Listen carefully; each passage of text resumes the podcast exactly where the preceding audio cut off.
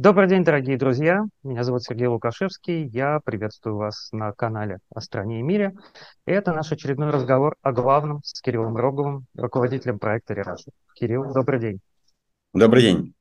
Вначале, как обычно, хочу попросить вас подписаться на телеграм-канал Re:Russia, телеграм-канал «О стране и мире» и наш YouTube-канал и поставить лайк этому видео. И также еще напомню, что нас теперь можно не только смотреть, но и слушать в виде подкаста на э, Радио Сахаров. И ссылки будут в описании этого видео. А теперь начинаем. Э, Кирилл, восьмого июля, такая была дата, на которой остановились многие медиа, пятьсот дней с начала войны. Э, но в действительности мы уже долгое время видим, что ситуация на фронте не особенно меняется, когда там обычно подводят итоги, но можно ли говорить, что это какой-то действительно рубеж, что-то серьезно изменилось за, эти, за это время, и вот сейчас на пятьсот первый, второй, третий, пятый день этой ужасной войны наступает какая-то новая фаза? Ну, главное, что можно, по-моему, сказать про эти пятьсот дней, что пятьсот дней – это очень много.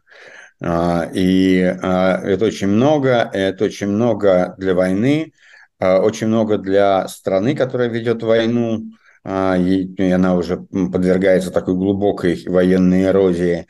И, конечно, это в этом смысле очень печальная дата и такая тяжелая. Ну, а с точки зрения того, что происходит на фронте, конечно, она не изменилась. Какие-то подводились, и мы подводили итоги этого, что вот показали эти пятьсот дней.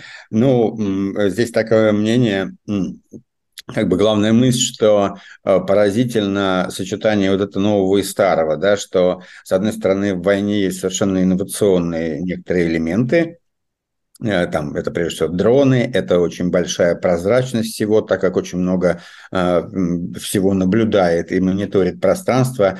И, э, с другой стороны, э, это, э, она совершенно выглядит традиционной, война, в том смысле, что гибнет очень много людей, очень много э, выбрасывается этих самых снарядов артиллерийских.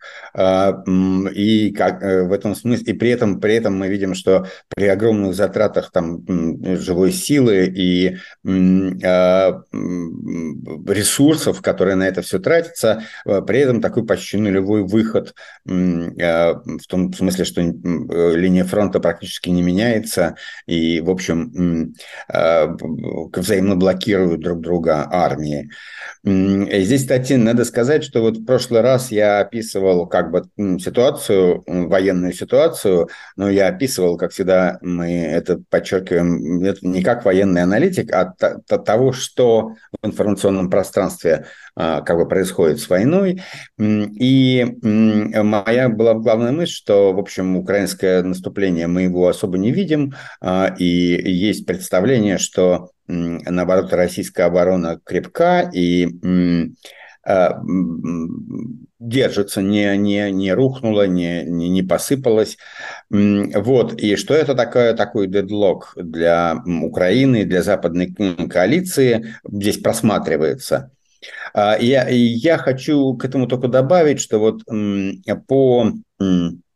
По, по немножко скорректировать эту, этот взгляд в том смысле, что все-таки мы видим, и на этой неделе у нас было опять немало таких свидетельств того, что российские войска и российская оборона оккупированных территорий находятся в не супер хорошем состоянии, не супер хорошем положении. Там есть несколько структурных вызовов, которые как бы висят, как дамоклов меч, и в этом смысле серьезное развитие каких-то как, событий, оно вовсе не исключено. Одно из таких как бы больных точек – это, безусловно, Бахмут, где какие-то все время есть сведения о продвижении украинских сил, и мы знаем, что как бы как формируется, что такое Бахмут, вот, коллизия Бахмута. она состоит в том, что когда Пригожин его, наконец, захватил, просто после многих месяцев кровопролитных боев, то он после этого начал вводить оттуда ЧВК «Вагнер». При этом ситуация в тактическом отношении была не очень благоприятной, потому что у них там оголились фланги, и, собственно говоря, захваченный Бахмут при этом был в, в некоторых таких клещах. И, но при этом российское руководство решило широко отпраздновать за, за эту, эту победу, да, потому что это была победа за много-много времени. Единственное, что можно было представить как победу. В России это празднование было воспринято довольно слышно, оно было, и люди заметили его. И мы видим по социологическим замерам, когда спрашивают, там, какие главные были события месяца, то мы видели, что довольно большая доля населения заметила вот эту вот, вот победу под Бахмутом. И в этом смысле здесь остается такой большой, большой вызов, челлендж, потому что утрата Бахмута захваченного – это весьма вероятное развитие событий. И если это произойдет, то это произойдет сильное впечатление на публику в России, потому что она чувствительна к вот таким поражениям и вообще напряженно следит за, там, там, вот за, за такими вещами. И после такого яркого празднования, значит, вот эта вот потеря, она будет очень чувствительна. Это один важный вопрос. Второй важный вопрос, который мы видим, это вопрос о ротации тех солдат, военнослужащих, которые находятся на передовой. И здесь есть более широкий вопрос о ротации тех мобилизованных, которые при, были призваны в сентябре-октябре прошлого года. Мы не знаем, какая часть вот еще была добрана в такой ползучей мобилизации за счет этих так называемых добровольцев, какая была добрана, но мы понимаем, что вот какие-то люди, которых захватили, взяли врасплох там в сентябре-октябре прошлого года, они находятся в армии и участвуют в войне уже вот, значит, сколько месяцев, десять, там, девять месяцев. И, в общем-то, непонятно, почему именно они должны отдуваться за все сто сорок миллионов человек, проживающих в России, и, и это ставит перед российским руководством, перед Путиным довольно болезненный вопрос. И я хочу обратить внимание, что этот вопрос затронут в этом самом обращении генерала Попова, о котором мы, безусловно, еще поговорим. И, и кроме того, мы, мы слышим всякие сообщения о, о такой активизации родственников этих вот несчастных людей, которые были захвачены и находятся уже девять месяцев в войсках, и их там жены, близкие как-то проявляют сейчас такую активность, потому что, ну, как, как что-то надо делать, как-то их надо вызволять. В связи с этим вот возникает такая большая проблема, с одной стороны, как такое падение мотивированности, да, ну вот люди решили, да, они будут воевать, ну сколько можно воевать, почему они всегда должны воевать, мотивированности в войсках и как бы и вызов проведения некоторой новой мобилизации осенью. И это довольно серьезная такая коллизия, которая накладывается на все прочие, на, так сказать, пригожинский такой вот этот шлейф, шлейф неповиновения. Вот, поэтому я вот хотел скорректировать, как в дополнение тому, что говорил на прошлой неделе, что на самом деле с русским, с российским фронтом все не так благополучно, возможно, и здесь можно ждать каких-то поворотов, да, драматических. Вот э, мы действительно видим, что это очень длинная, очень длинная война. Длинная война всегда война на истощение. Вот структурные проблемы, о которых мы говорим, э, собственно, выступление генерала Попова, которое вы уже упомянули, это отражение вот части структурных проблем, которые перед э, российским военным командованием стоят. Да, конечно. Я бы выступление Попова рассматривал в двух проекциях. В первой проекции мы видим, что это чистое продолжение пригожинского бунта. И это то, тот замес, который Пригожин создал, причем довольно давно. Собственно говоря, еще полгода назад, в феврале в феврале двадцать третьего года я, я опубликовал колонку, которая называлась «Повар бунта», и она была посвящена первым таким эскападам Пригожина против Министерства обороны, руководства Министерства обороны. И я там написал, что, собственно говоря, это, эта риторика, риск, ну, как бы есть риск, что эта риторика, она станет такой ползучей распространяться и, и в конце концов, такой всеобщей, да, что можно говорить, что приказы вышестоящего начальства какая-то ерунда и предательство, и, и что это вообще неизвестно, нужно ли их выполнять. И это будет встречать поддержку в определенных группах, и будет встречать поддержку даже где-то наверху, потому что там тоже борются с Министерством обороны и с его руководством. В... В Попова, ну, то, что сделал генерал Попов, это с точки зрения армейской корпорации, армейских правил совершенно запретная вещь. Да? Он фактически обратился к солдатам, к нижестоящим, значит, по званию в своей армии, намекнув им, что вот предатели в генеральном штабе снимают их любимого командира, который за них заботился. Это такая вполне такой армейский бунт, призыв к бунту. Что должны эти люди делать? Они должны как-то, ну, наверное, встать на его защиту и сочувствовать ему, и не сочувствовать тем начальникам, которых сейчас им пришлют, и не очень выполнять их распоряжения, и знать, что это полупредатели.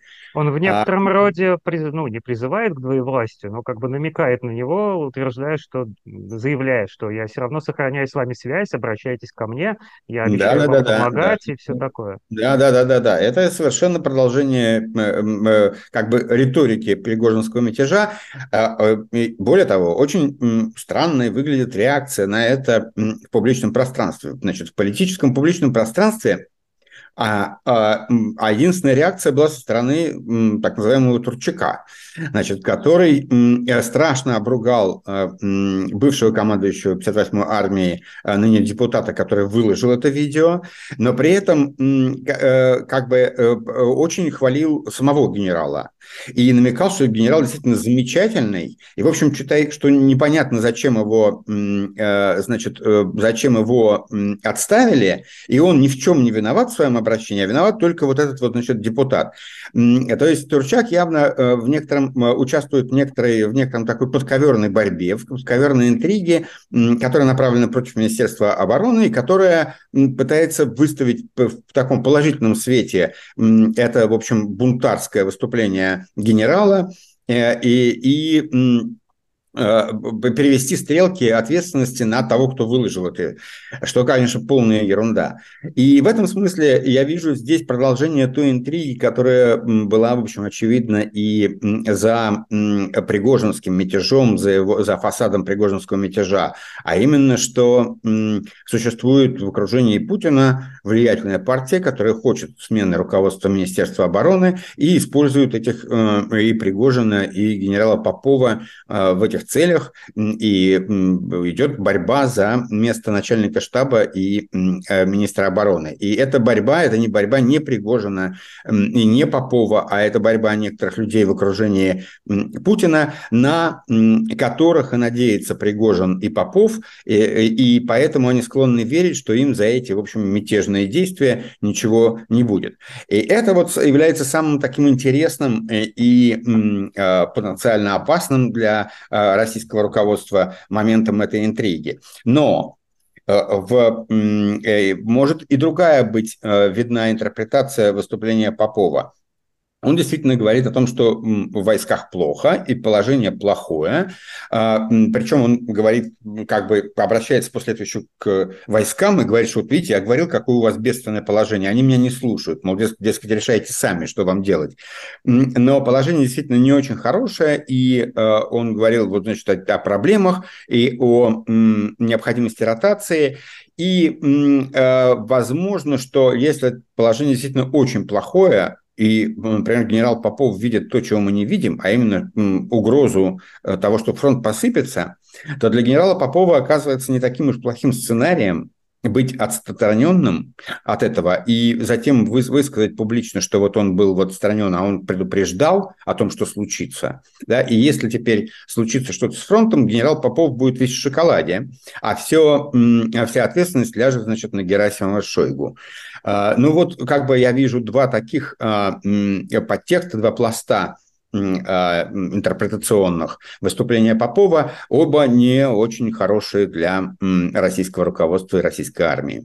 Но Путин в этой ситуации, кажется, что посылает э, довольно противоречивые сигналы. Вот он двадцать девятого июня, как выяснилось, встречался с э, Пригожиным и вагнеровцами, что довольно дико после его заявлений публичных, которые он относительно мятежа сделал. И получается, что действительно э, сам Путин дает основания там, недовольным армейским командирам э, считать, что они могут так себя вести. А, но это же какая-то разрушительная тактика, нет?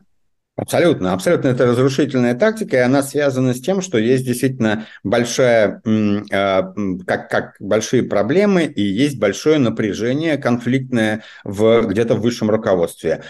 И в окружении Путина есть какие-то группы, которые настаивают, давят в пользу того, чтобы сменить военное руководство, и чтобы всячески его дискредитировать, видимо, для того, чтобы сменить, потому что зачем иметь дискредитированное военное руководство, не очень понятно.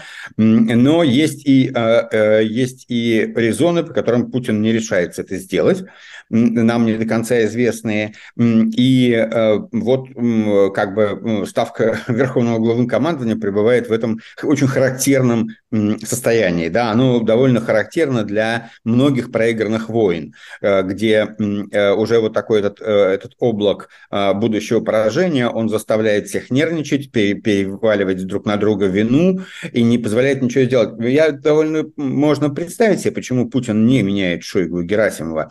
Потому что если он сменит их, а фронт посыпется после этого, то ответственность уже тогда ляжет на него в большей степени. Сейчас они являются буфером, который примет на себя... примет на себя такой политический удар поражения и, и как-то встанет между Путиным и, и общественным мнением, да, этот буфер. Тем более, что всех, всех предупредили, что это предатели, которые, из-за которых все может стать очень плохо. И Путин в таком, по всей видимости, состоянии, на таком странном чудном перекрестке, да, если... Он может, ему бы можно было снять этих двух, но он не может их снять, потому что он не уверен в том, что фронт не посыпется и не будет имиджевого удара, который они должны принять на себя. И поэтому все это застревает вот в этой, вот в этой абсурдной совершенно ситуации, но которая дает шансы на то, что это кончится плохо, а значит, на успех украинской стороны.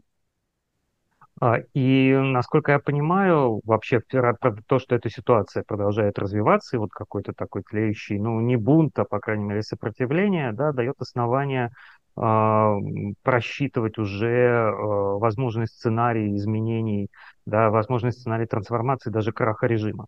Да-да, совершенно верно. Это, это такая интересная. У нас вот мы выпустили только что сегодня такой комментарий по этому поводу, который, мне кажется, важным и, и любопытным, по поводу сценариев, что может теперь произойти. Там за основу взят как бы материал, мы обозреваем, да, мы как бы представляем экспертизу, которая существует по России, и к ней добавляем собственный анализ и какое-то собственное видение на Re:Russia. И мы взяли за основу э, такой материал, который был опубликован э, в Atlantic Council, э, и э, ну, это, это не он один, там есть еще э, колонка э, Ивана Крастева в Financial Times, которая примыкает. Ну, в общем, как бы идея в том, что э, вот э, Пригожинский мятеж, э, он стал... Вот если бы кто-то месяц назад там, или полтора месяца назад я вам стал рассказывать, что скоро будет такое, такая ситуация, что танковые колонны, из, колонны с бронетехникой пойдут на, на, на Москву, возглавляемые Пригожиным. Они будут по дороге, значит, уничтожить российские вертолеты и самолеты, которые пытаются их атаковать. Российское начальство приведет в дикую панику, и, не, и, и будет видно, что оно не знает, что противопоставить этим колоннам, их движению на Москву. После этого, значит, мятеж остановится, а мятежников будет принимать в Кремле Путин, им ничего за это не будет, и их будет в Кремле принимать Путин. Если бы я все это рассказал, это показалось бы полной фантазией и абсурдом. А помните, это... простите, а помните, я вас спрашивал, возможен ли черный лебедь?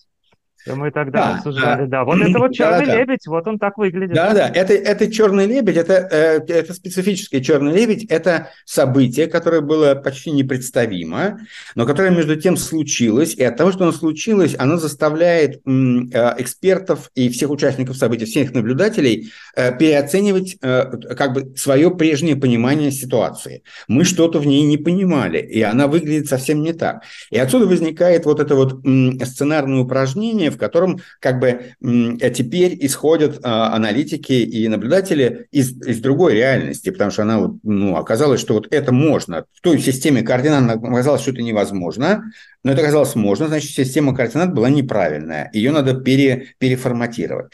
И вот, значит, этот материал, он рисует несколько сценариев развития событий, и все эти сценарии, они исходят из того, что Путин гораздо слабее, чем мы его себе представляли. И, как там пишет Крастев, вместо Путина-царя мы увидели такого коллективного Путина, что Путин на самом деле не очень-то может принимать сам решение, а он находится в такой цепи зависимости, и ему нужны какие-то люди, как переговорщики, кто-то в каком-то другом качестве. И, и вот этого вот царя, который все решает по своей воле, мы не видим больше. В, значит, в самом материале там расписываются несколько сценариев. Это такой, значит, первый сценарий – это такой слабый Путин, который, между тем, сохраняет власть, он остается, хотя он уже не Путин-царь, а Путин, вот этот коллективный Путин от Крастева, и вынужден лавировать между группировками и являться таким медиатором между ними, потому что они находятся в конфликте, ему надо удерживать их в состоянии таком, чтобы конфликт не перетекал в, жест, в жесткую стадию. Это очень интересно, это новая ситуация. Да? Вот мы, были, мы когда всегда говорили про, значит, как, как вот такой диктатор, авто, автократ патрональный, как он правит, у него есть несколько патрональных пирамид, и они находятся в конфликте, а он такой разводящий их. Да, и он говорил, что остановись, а здесь... Сейчас мы видим немножко другую ситуацию, когда Путин оказался, он все то, вроде бы все то же самое, но только он должен совершать усилия, чтобы предотвращать открытый конфликт и микшировать его. Почему он встречается с вагнеровцами в Кремле? Потому что им надо показать, что вот этот конфликт, который может расколоть провоенную, как бы провоенно настроенную коалицию внутри России на два лагеря непримиримых. Одни за войну таким образом, другие таким образом. И они друг друга хотят повесить.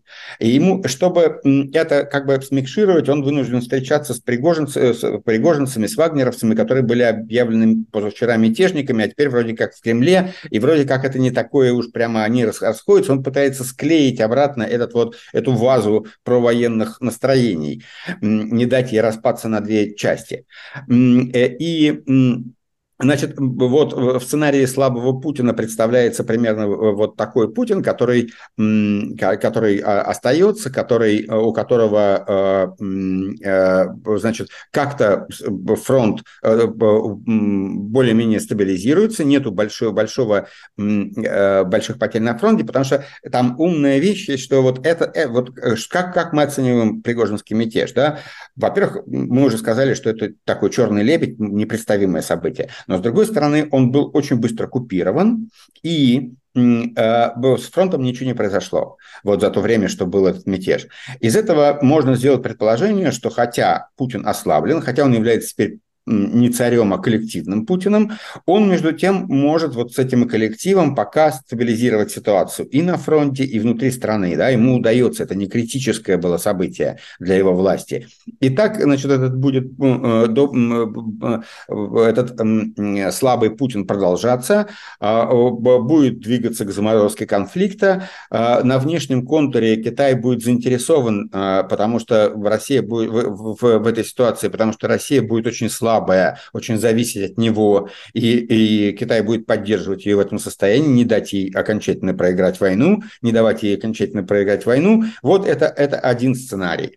Другой сценарий, он заключается в том, что он исходит из того, что мятеж не кончился, и что все наблюдатели увидели, что Путин гораздо более уязвим, чем это можно было себе представить, и таким образом они, конкурирующие группировки будут ждать просто следующего возможного триггера, который позволит вновь как бы ударить, вновь, вновь испытать на прочность Путина.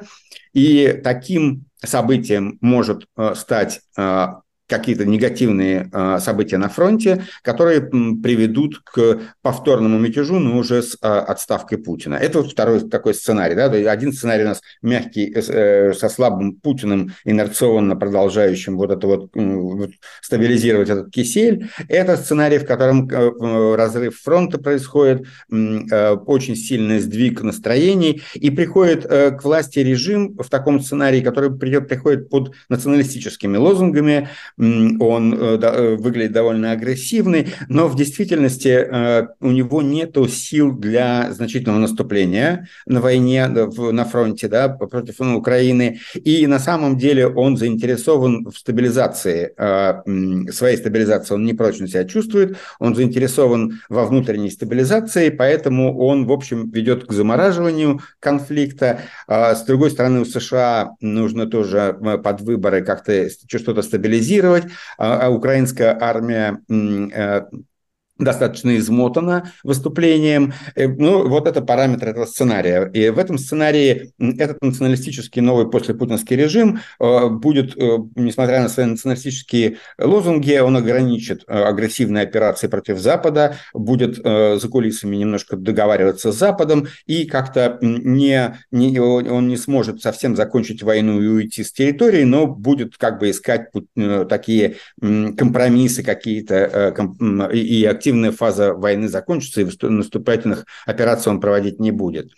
Третий, значит, сценарий, он, он как второй, только с тем, что м, вот тем, кто выступил против Путина или какому-то его окружению, не удается, э, убрав Путина, сконцентрировать э, в, в, власть в руках одной какой-то группы доминирующей, и мы получаем такую расколотую Россию. Что соверш... с такими вотчинами, что совершенно теперь не кажется таким невероятным, как раньше, потому что мы видели, как вагнеровцы захватили Ростов-на-Дону и как бы сделали, могли сделать его своим штабом, закрепиться там, и дальше поди, думай, как это все будет разрешаться.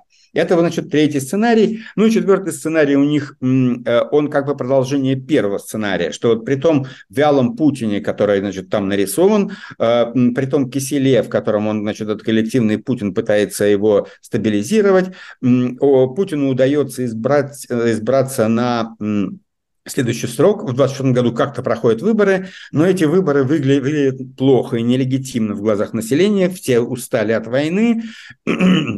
Возникает такая, уже такая длительная усталость от вот такого этого милитаристского национализма, и вот те силы, которые как бы такие силы стабильности, ожидавшие там благополучия, те силы, которые были очень хорошо видны до войны и которым совсем не нужна была война, а, а, а, и которых сейчас незаметно, потому что вот этот вот националистическо-милитаристский угар очень всплыл на поверхность, они, значит, возвращаются, эти силы, милитаристская повестка выдыхается, и возникает некоторая вероятность для такого окно для реформаторов, да, как там это называется, как, каких-то протестов, новых выборов, и всем начинает уже надоедать все, вся вот эта вот трескотня, и эта милитаристская бесконечная тягомотина, и мы видим какой-то вот поворот к реформам.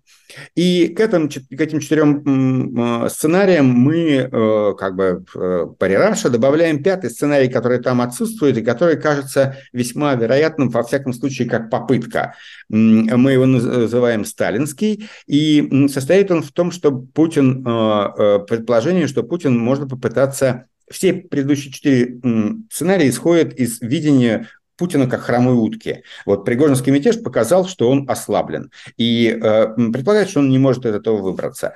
Можно представить себе сценарий, в котором Путин попробует избавиться от э, этого лейбла э, и восприятия себя как хромая утка. Для этого ему нужно будет перенести фокус репрессий с э, антивоенных активистов на элиты.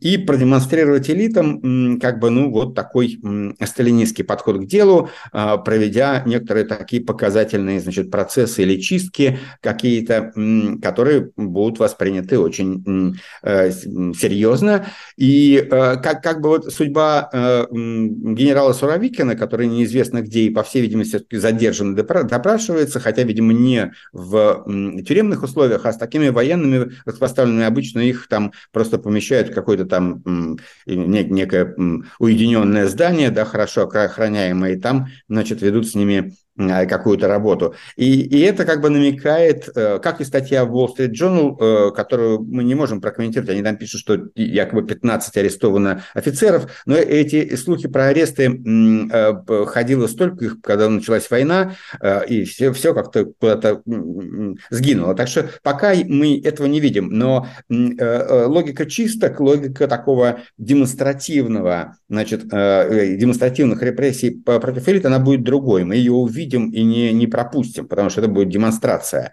И этот сценарий кажется весьма логичным для Путина, попытка вот такой реабилитации, да, вот я сейчас вас тут покажу вам, значит, какой я слабый, но опять-таки она упирается, вот контраргументом здесь является предположение о том, что в случае такой чистки и потом, во-первых, возникает вопрос, удастся ли ему сохранить достаточную управляемость разными элитными группами, и второе, что делать, если после этого, после того, такой чистки произойдет неприятность на фронте, да, опять-таки она падает на Путина, в этом случае на него политическая ответственность в гораздо большей степени будет обращена, чем сейчас, когда есть вот эти вот мальчики для битья в Министерстве обороны.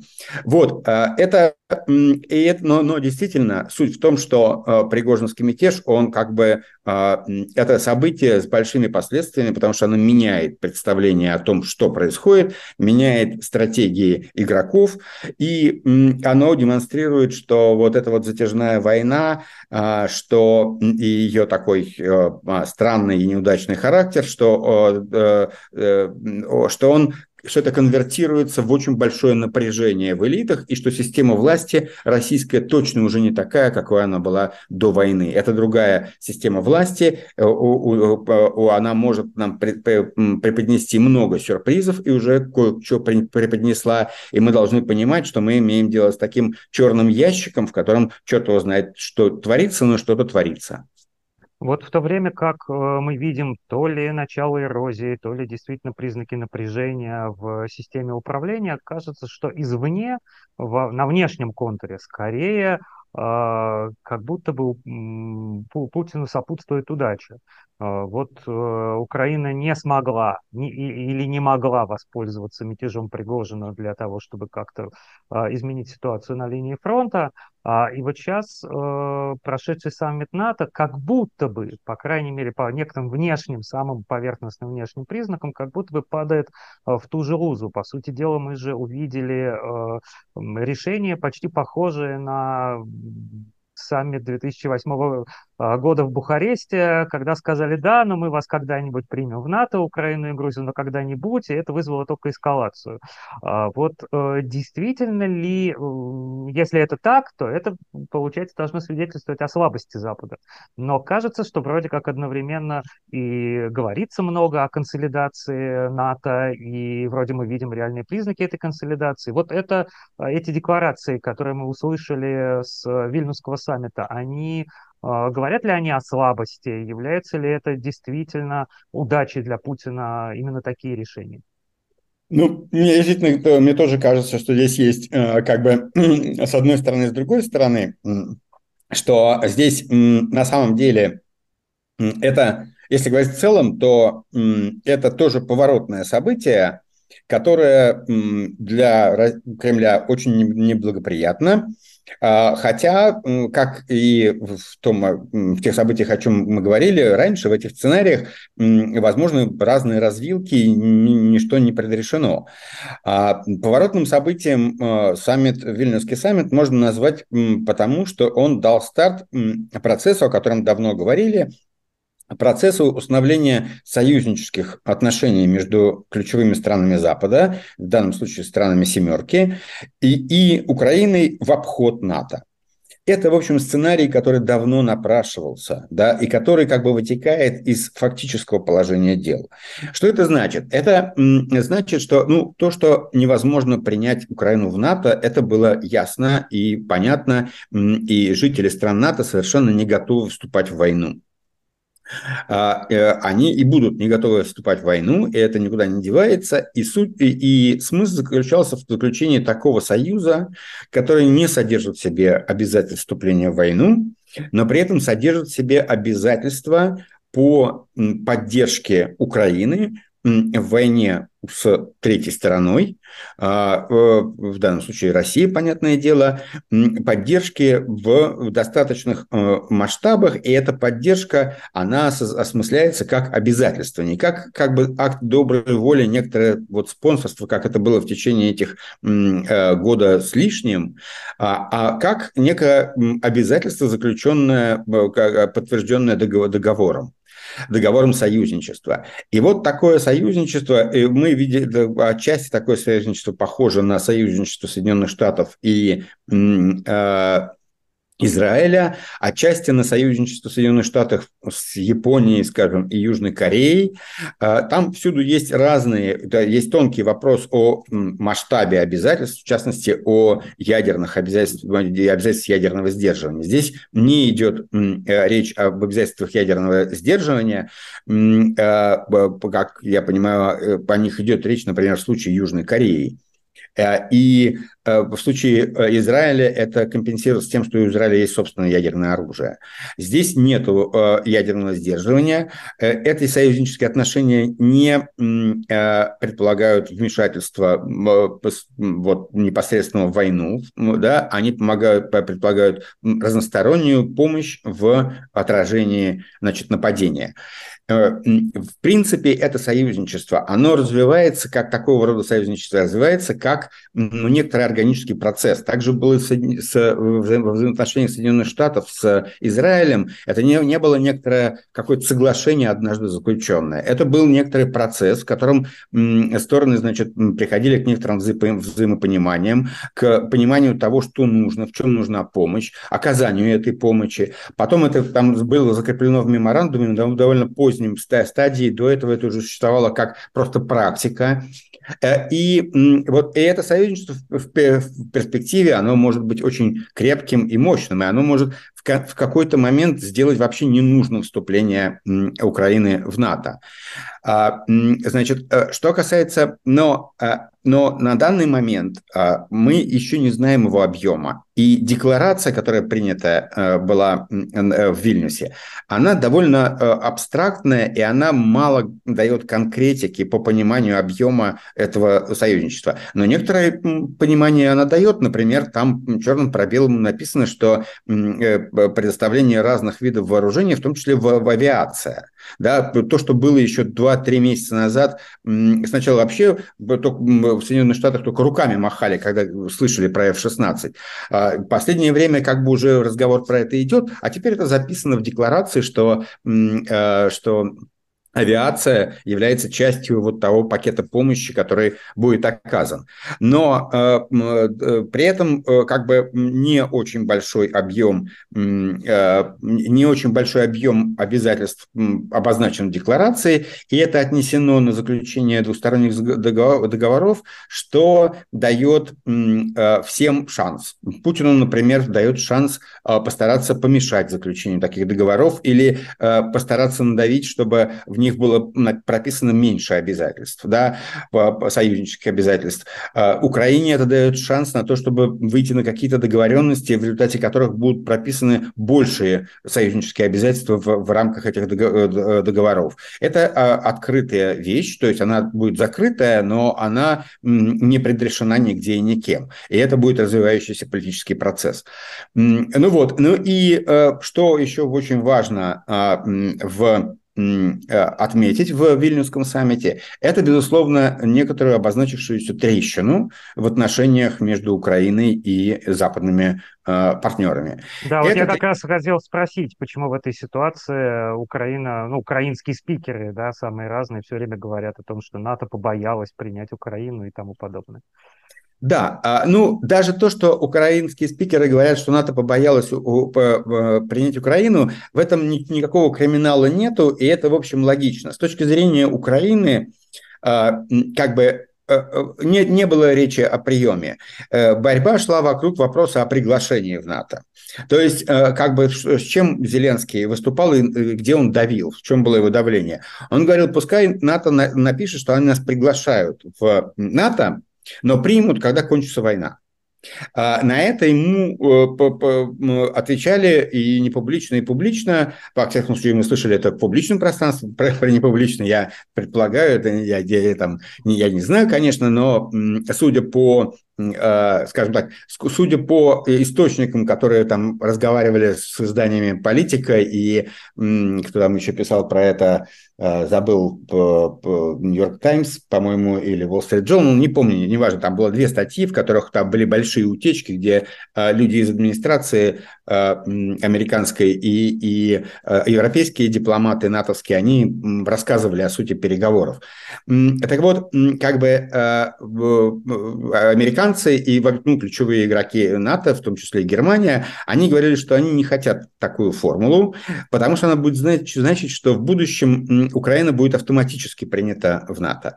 Между тем, как у них есть претензии, Украина не является таким, не являлась накануне войны, не является, тем более сейчас, таким устойчивым демократически развивающимся организмом. Да? И там, это страна, у которой много проблем с, с точки зрения внутренней политики, государственного управления и всего прочего. И более того, война, как правило, даже если это успешная такая война, противостояние, как правило, она наносит довольно серьезный урон демократическому процессу, потому что она позволяет как-то зажать какие-то политические силы, сделать эту, эту мобилизацию национальную, она естественно, она необходима в противостоянии с внешним врагом, но ее попытаются закрепить в политической системе, чтобы сделать политическую систему более управляемой. Это почти неизбежно в такой ситуации. И потом этот синдром войны и синдром военного руководства еще придется преодолевать. И это осознают и внутри Украины многие, эти опасности и эти проблемы. И, и э, западные ключевые игроки натовской коалиции хотели э, иметь рычаг давления на руководство Украины э, через условия приема Украины в НАТО. С точки зрения Украины, здесь была у Украины своя, своя подозрительность на этот счет. Они, они считают, что это, это вот все делается для того, чтобы иметь открытую дверь, чтобы в какой-то момент договариваться с Путиным о внеблоковом статусе Украины и разменять его на что-то. И в, в, этом, в этом предположении есть логика, но также она есть и в э, настойчивости э, э, как бы американцев и, и немцев, что им нужны рычаги влияния на украинскую власть. Они не... Э, у них есть некоторая дистанция с, с, с украинским руководством, в, в дистанции во взаимопонимании, да и дистанция в способе э, взаимного разговора. Вот я говорю, что довольно трудно представить себе, что вот Швецию, например, могли не принять в НАТО, если бы там Эрдоган заблокировал. Но трудно принять, представить себе, что после этого шведский премьер выступил бы где-нибудь и сказал, что вот, дескать, там этот, значит, деспот турецкий делает черти что, а, значит, натовские и западные лидеры прогнулись под него и вот, значит, как бы не хотят защищать демократию, прогибаясь. Он бы не стал так публично вот такие бросать, как бы такие резкости, да, потому что это культура, другая культура, политическая культура. И в, во взаимоотношениях Украины, Киева и лидеров, значит, там «семерки», вот, особенно Германии и Соединенных Штатов, есть некоторая такая дистанция вот в этом способе разговора, так, и она не очень способствует союзничеству. Здесь есть шероховатость. Это не... Вот вы, не... Это так, вы это формулируете так очень аккуратно и правильно. А Арестович это назвал тактикой эмоционального шантажа. Mm. Да, тактика эмоционального шантажа это, ну, это апологетика на самом деле Зеленского, что ему нужно вот добиться этого, но на это как бы на, на Западе они говорят, что как бы у американской администрации и у европейского руководства есть некоторые опасения в отношении украинского руководства. Его не все, они не, не, не, уве, не во всем уверены в этом руководстве, в его дальнейших действиях, о том, как, как они будут развиваться. И у них есть, им нужны рычаги давления. Они вот... чувствуют иначе некоторую обеспокоенность. Или, как знаете, как, как, как сказал Киссинджер в своем интервью, он сказал, что мы, мы вынуждены будем принять э, Украину в НАТО, но э, по, причина этого заключается в том, что мы сейчас ей дадим вооружение, это будет самая сильная, самая вооруженная армия в Европе с самым незрелым стратегическим руководством. Да? И, и мы не можем этого позволить, и нам нужно будет ее интегрировать в НАТО, чтобы контролировать процессы принятия решений, потому что мы не можем быть на сто процентов уверены в э, украинском руководстве в этом отношении, в его зрелости стратегической. Это, это так, так видит Киссинджер, и это то, к чему, я уверен, прислушиваются в кабинетах и в Лондоне, и в Вашингтоне, и, и в Берлине. Вот, и это, эта трещина, она обозначила, обозначилась, как бы это кончилось тем, что даже в декларацию о вот этом новом союзничестве, вне натовском союзничестве, были прямо вписаны пункты об обязательствах Украины в рамках вот этого союзничества в проведении внутриполитических реформ и соблюдении неких стандартов, довольно такие абстрактные формулировки, но вполне указывающие на то, что то, что беспокоит, как бы, то, что беспокоит евро... членов «семерки», да, ключевых игроков. На прошлой неделе на Re:Russia вышло несколько обзоров исследований общественного мнения, и вот кажется, что э, европейское общественное мнение, которое изучал Евробарометр, оно как раз очень четко ложится на позицию стран НАТО. Не воевать, но поддерживать. А укра... исследование украинского общественного мнения, как оно соотносится, если тоже вот совместить эти два процесса, да, политический процесс и стратегию, которой пытаются придерживаться украинские власти, и общественное настроение? Да, это спасибо. Это, это у нас было, мы обозревали три сразу опроса, ну не сразу, там по отдельности, три опроса общественного мнения, которые каждый высвеч, высвечивает такую важную вещь. Первый – это Евробарометр, и он, это такой общий европейский опрос постоянный, и он как бы не относится к коллизии Украины-НАТО, там все, как бы, как бы, чем он интересен и что мы из него видим. Мы из него видим, что улучшились экономические ожидания и оценки в Европе. Почти по всей Европе они улучшаются, где-то они хуже, где-то они лучше, но они все идут в плюс, и в общем мы видим, что вот если мы вернемся с вами на год назад, то год назад мы разговаривали о том, что будет зима, Я, э, шантаж, газовый шантаж от России, Европа погрузится, значит, во мрак, всем будет холодно, все будут замерзать, э, инфляция будет безумная, и она вызовет, вызовет цепную реакцию кризиса. И вот сейчас мы можем подвести итог этого события. Оно произошло. Было, было напряжение и инфляции, были, были напряжения экономики, там британская экономика плохо себя чувствует, были напряжения. Люди в Европе говорят, что они лично, там довольно высокий процент говорит, что они лично вот испытали проблемы и с, и, и с тем, что им пришлось экономить тепло, и с тем, что они, финансовая ситуация ухудшилась за это время. Но это позади. Это позади, и Европа прошла этот вот тяжелый путинский шантаж, все, кончился. Россия потеряла премиальные рынки энергии, которые выстраивала пятьдесят лет до этого.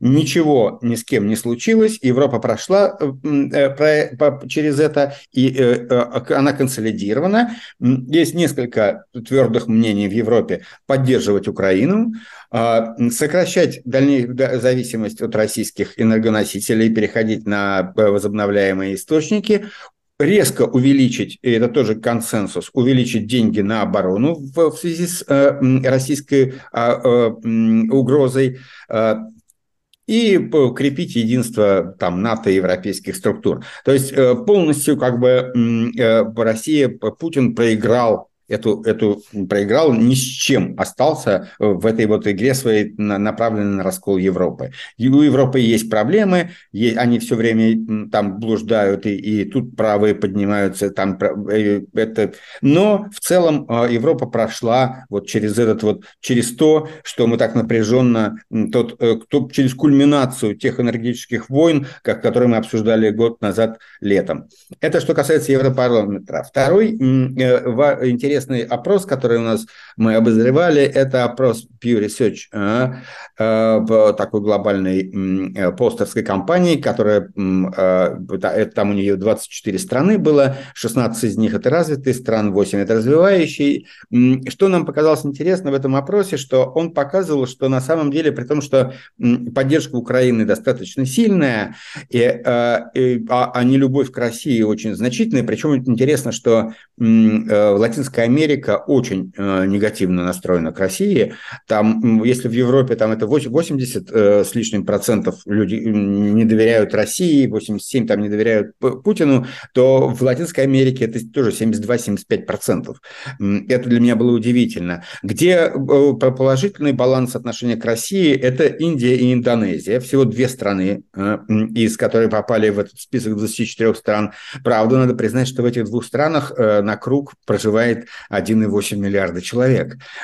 И вот в них, и там положительное отношение к Путину. Впрочем, там и к Зеленскому положительное отношение. Там у Зеленского тоже... У Путина и Зеленского в Индии примерно одинаковый рейтинг. Там вот пятьдесят три процента их поддерживают, тридцать пять процентов сомневаются. И про того, и про другого. Но что я хотел сказать, что имеет отношение к украинской коллизии, что даже в странах Запада позиции Зеленского высоки, но не абсолютные. Это просто важно понимать, вот опять-таки к, к теме этого как бы взгляда разницы в восприятии и разницы в риториках, которая наметилась между украинским руководством и Западом, да, что, скажем, там в Соединенных Штатах Зеленского, там положительное отношение к Зеленскому, это там прям примерно пятьдесят пять процентов. Но это не, не семьдесят, не шестьдесят пять. И в этом смысле, когда Зеленский пытался публично давить на лидеров «семерки», да, когда он, лидеров НАТО, когда он как бы вы, вы, вы, выводил на публику этот внутренний некий конфликт, то на самом деле я думаю, что он ухудшал свое положение в, в лице Запада, потому что у него недостаточно ресурсов, чтобы, чтобы вот публично на них давить. Вот, ну и третий опрос, третий у нас про что был? Евробарометр, э, этот самый Pew Research. Украинское общественное мнение о войне. Да, это очень интересный опрос, и он э, как бы нам, на, нам указывает. Это такой опрос, который был устроен так, что там опрашивали, там предлагались людям э, девять тезисов, обычных такой фреймирующих тезисов российской пропаганды. Семь тезисов э, украинской пропаганды, ну, как бы как, как украин, проукраинского взгляда. и там замерялось, как люди на это реагируют. И выясняется, в общем, что как бы в украинском общественном мнении есть, есть проблемы. То есть как бы после почти полутора года войны и значительных лишений это выглядит все не так монолитным, не таким монолитным единством, как это нам иногда представляется.